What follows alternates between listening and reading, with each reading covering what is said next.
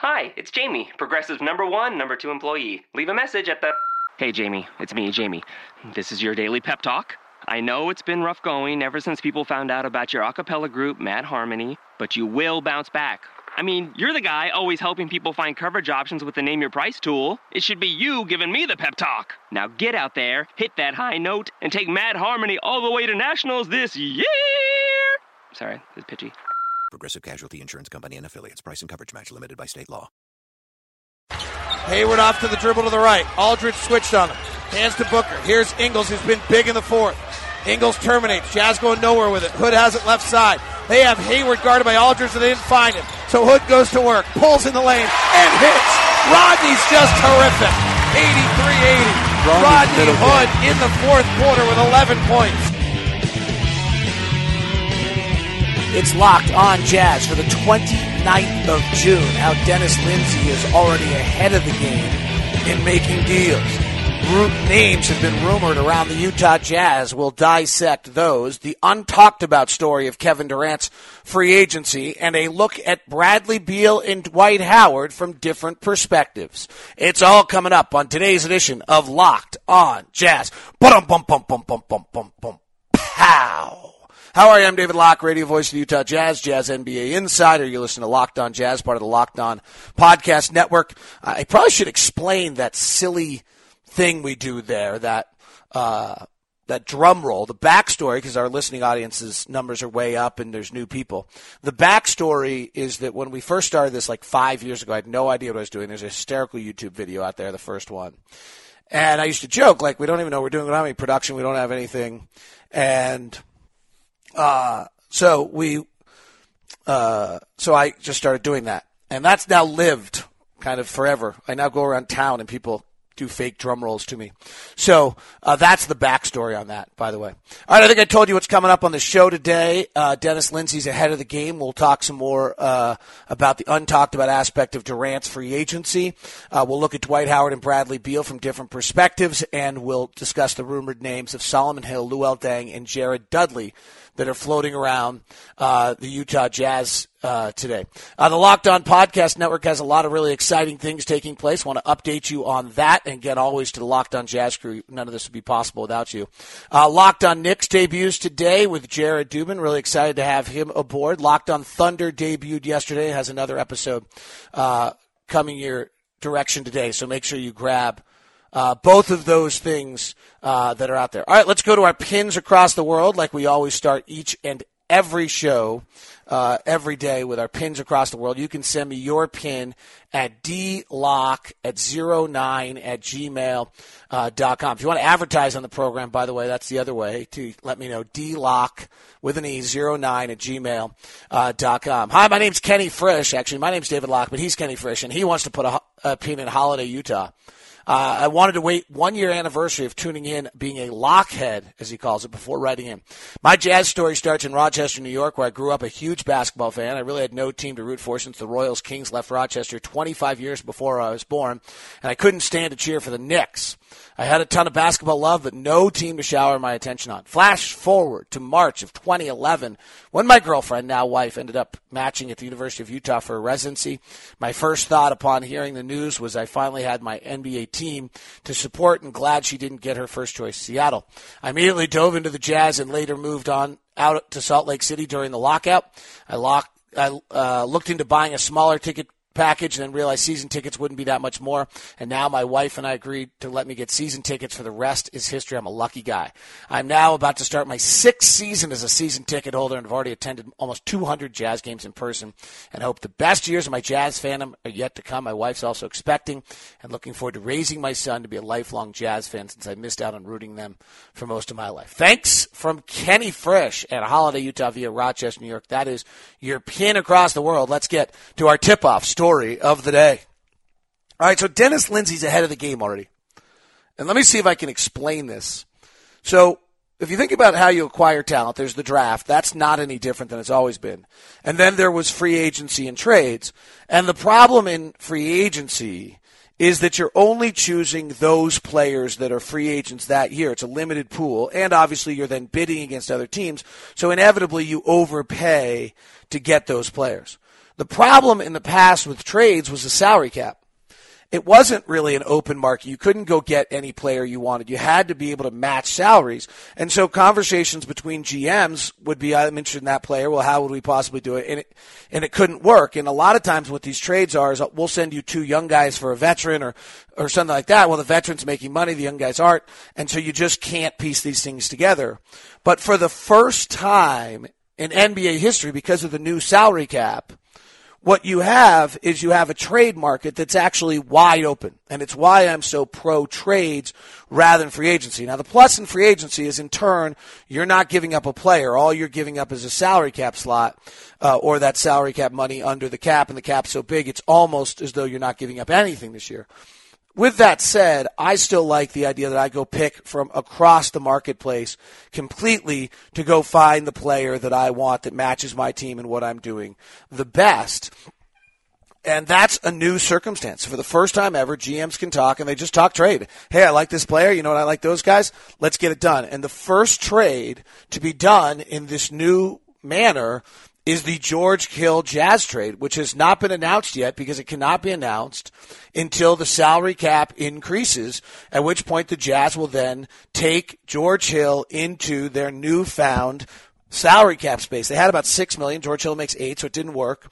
And so the Jazz now will take George Hill into that new salary cap space after the moratorium is over, and it will be the first of kind of the new type of trades that are going to take place in the NBA this year and why the player movement has got a chance to be as dramatic uh, as everyone's talked about. But Lindsey's ahead of the game again. He was ahead of the game on the drafting of a six-six point guard and Dante Exum who could switch. The ACL crushed that concept, but uh, and hopefully he comes back around. He's ahead of the game on the playmaking forward Trey Lyles, and he's ahead of the game of understanding what to do. So he went out and zeroed in. Uh, on a specific player in George Hill, who frankly is maybe the only player in the league to fit exactly what we wanted, and got that deal done. Uh, I also just think, you know, there, and I'll explain this to you here as kind of part two of the tip off. Uh, of why I might just avoid, you know, free agency is so exciting and we got to go big names and all these kind of things. But I mean, some of the numbers I'm going to play around with you and mention to you here is cra- are crazy. Um, and so let me walk through. And it's why I just, I'm not sure I'm a fan uh, of free agency in, in a lot of ways. All right, so there are rumored names around the Jazz. Uh, that's kind of the tip off story of the day. We'll move to part two. There's these rumored names uh, around the Jazz right now. Uh, they, they, and they, you know what? And I'll be honest, uh, I know a lot of usually kind of I feel pretty comfortable knowing where the franchise sits and what's going on, and all of them make some sense. Actually, all of them are players that at some point or another the Jazz have actually made inroads toward acquiring in the past. Uh, let's start with Solomon Hill. Uh, Solomon Hill is a six foot seven, 225 pound, multi positional power forward, small forward. Was the 23rd pick of the first round out of Arizona uh, in the 2013 draft. He he fits a little bit of the mold of uh, the, kind of the second team draft. He's not a top 10, top 15 guy like we've talked about, but he's a second team draft guy, first round. Uh, his first team didn't go that well. Er, the reason I say he makes some sense is that last year when Alec Burks got hurt, when you f- went around the marketplace, Indiana had both both Chase Budinger and Solomon Hill that could have helped the Jazz in that circumstance. And and frankly, neither of them were playing at that point, and Indiana uh, became strangely reluctant to move either of them. Uh, because of the fact, I, I, actually don't know why. They just became, they just did. They became strange, strangely reluctant uh, to move either of them. They ended up waiving Chase Budinger by the end, and they're going to lose Solomon Hill in free agency. So, frankly, it's got to make you wonder a little bit about Larry Bird's uh, leadership. Solomon Hill's kind of had a weird career so far. He played 82 games and started 78 the year that Paul George got hurt. Uh, in that year, he did not shoot the ball particularly well. He shot 40%. He shot 33% from three. He did not, as I said, he did not shoot well, but he's, he gave you a really good extended sample size, 2,400 minutes of work on what it is he can or can't do. Um, he is he is tough. He's multi positional. Uh, everybody has talked about him. Talks about a great dude, a leader. Uh, he actually is, he's a long-term piece for the Jazz. He's 25 years old. He's age appropriate to match with where the Jazz are going, uh, in the future. Is he defi- is the player you're, uh, acquiring and signing the player you're hoping to get, uh, for no, you're hoping he develops into a little bit better shooter. That if you really look at his career, he didn't play very much his rookie year. He played a lot his second year at 2,400. He played 226 minutes his rookie year. Didn't play at all. Then he played 2,400 minutes at 23, and he only played 860 minutes last year. So you're hoping that he actually can build off that one year in which he's played a lot and see that he can become something. Uh, in regards to his pack rating, which for, if you're new to the show is points above average created, I'm a big believer that everyone you want a roster of positive pack players. He was a negative 0.5 in uh, uh, two years ago when he played a lot last year. He was a zero. He was an even pack player, and you're obviously hoping you can develop a shot and get him to evolve and play a little bit during game. He's tough defensively. You're looking for him as your fourth or fifth wing, and um, the rumor is he could get anywhere from 10 to 12 million. There's no way, right? It just doesn't make any sense. How can a guy who, who right? And so you, you got to assume the market cools down on that. But the minute two or three teams decide they want Solomon Hill and they're bidding for him, then you're into you're into a nutcase with the amount of free agency money that's out there right now. I know that's crazy. All right, Luol Deng is uh, someone the Jazz have acquired about in the past. Uh, he's 30 years old. He brings that same toughness. He brings experience. He brings leadership. He's really multidimensional now in the sense he's almost and exclusively a stretch four in a lot of ways. Uh, his game changed crazy in Miami. Uh, he shot uh, of his he shot 223s and 256 threes in his two years in Miami. Uh, he's a little worn down because of the Thibodeau factor, uh, but he's a he's been there. He's a veteran. He's a leader. He's been around. Uh, he brings that essence to you. His pack rating last year was a positive one. So he's not, you know, a crazy game changing offensive player, but he is a positive pack player. The year before his pack rating was positive 0.7. Uh, he took 22% of his shots as threes two years ago and 28% last year while still going to the free throw line 9% of the time is pretty appealing. Uh, he didn't shoot it incredibly well. Uh, last year, he shot at 34%. The year before, he shot at 35%. He's a career 33% shooter. I think that's kind of who he is, but that he brings a toughness, a positional versatility, can play the three or the four.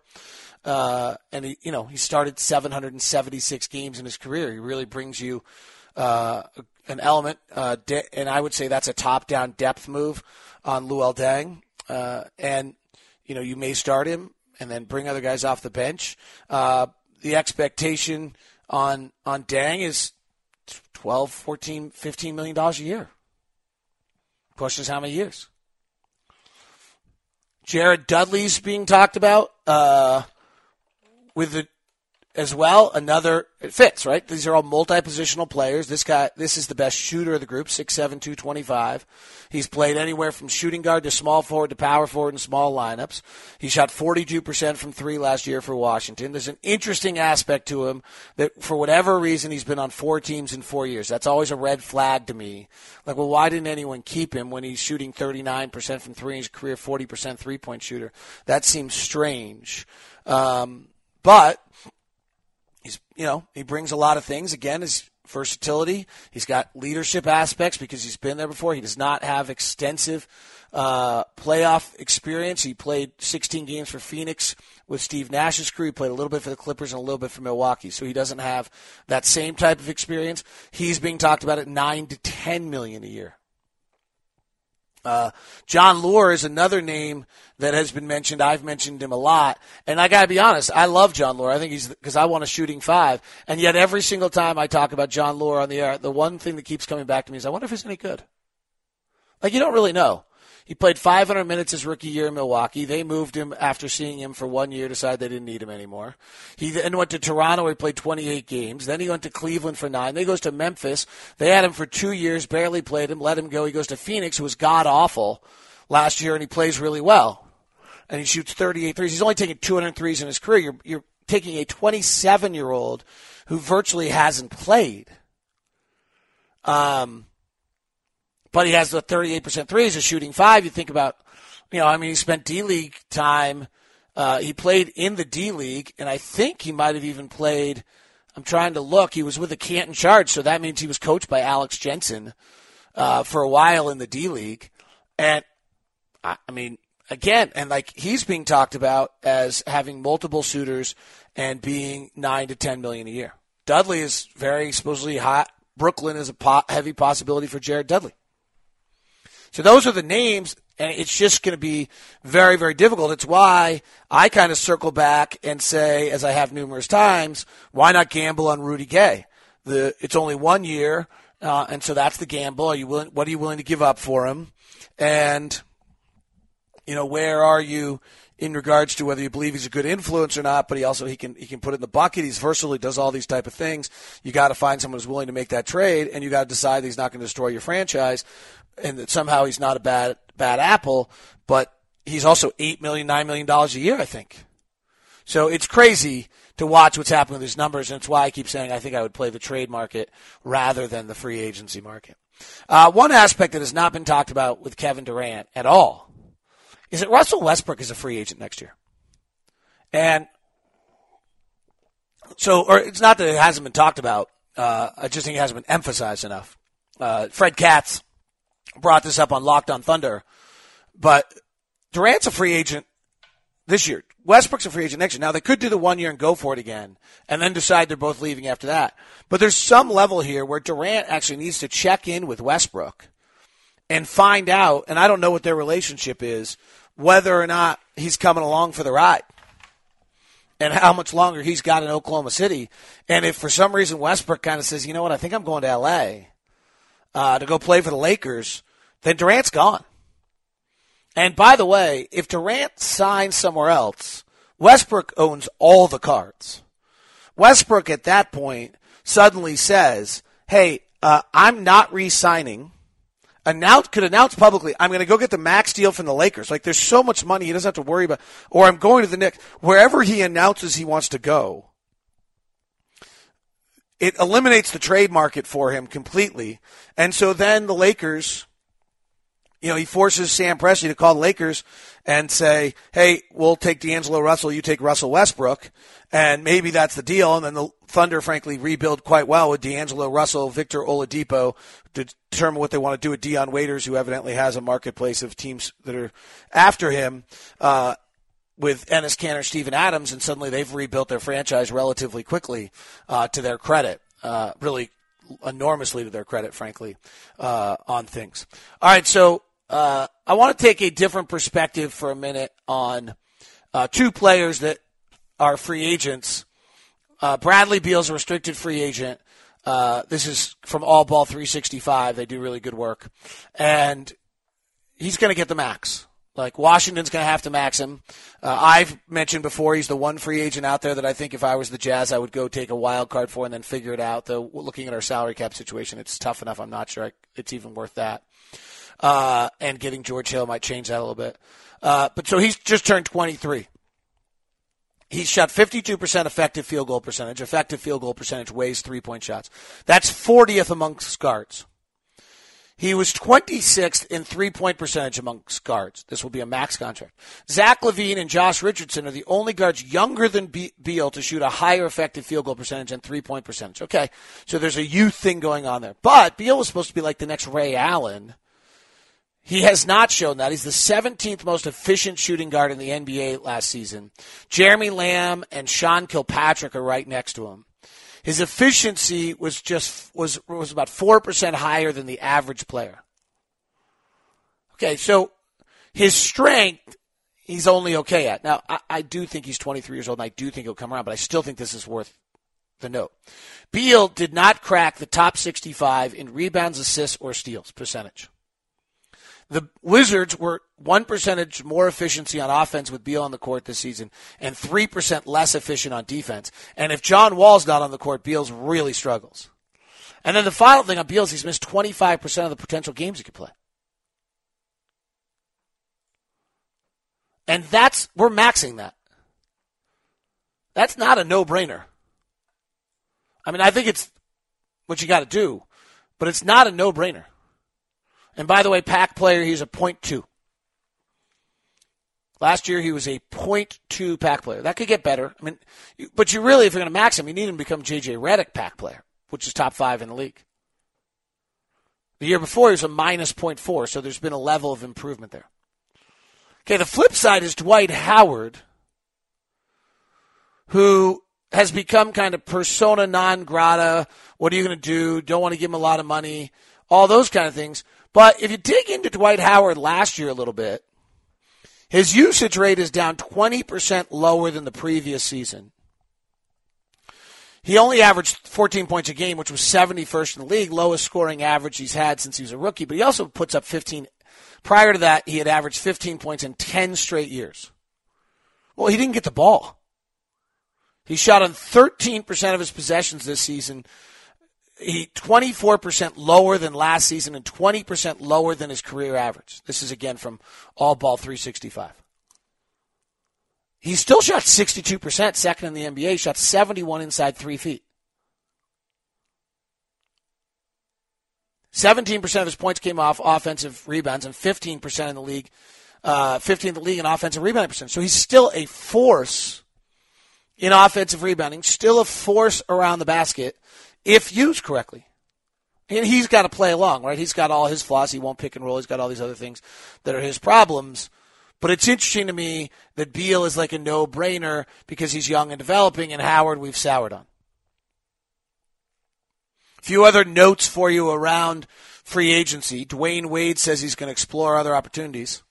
Frankly, from a Jazz standpoint, I think that one's really fascinating. Is there any reason you would just lay out all your money for one year, two years of Dwyane Wade and add him to the mix?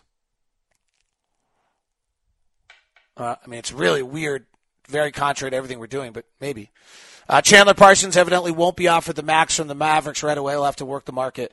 Mo Harkless, who's another one of these multi-positional players, supposedly being talked about around 12 million a year.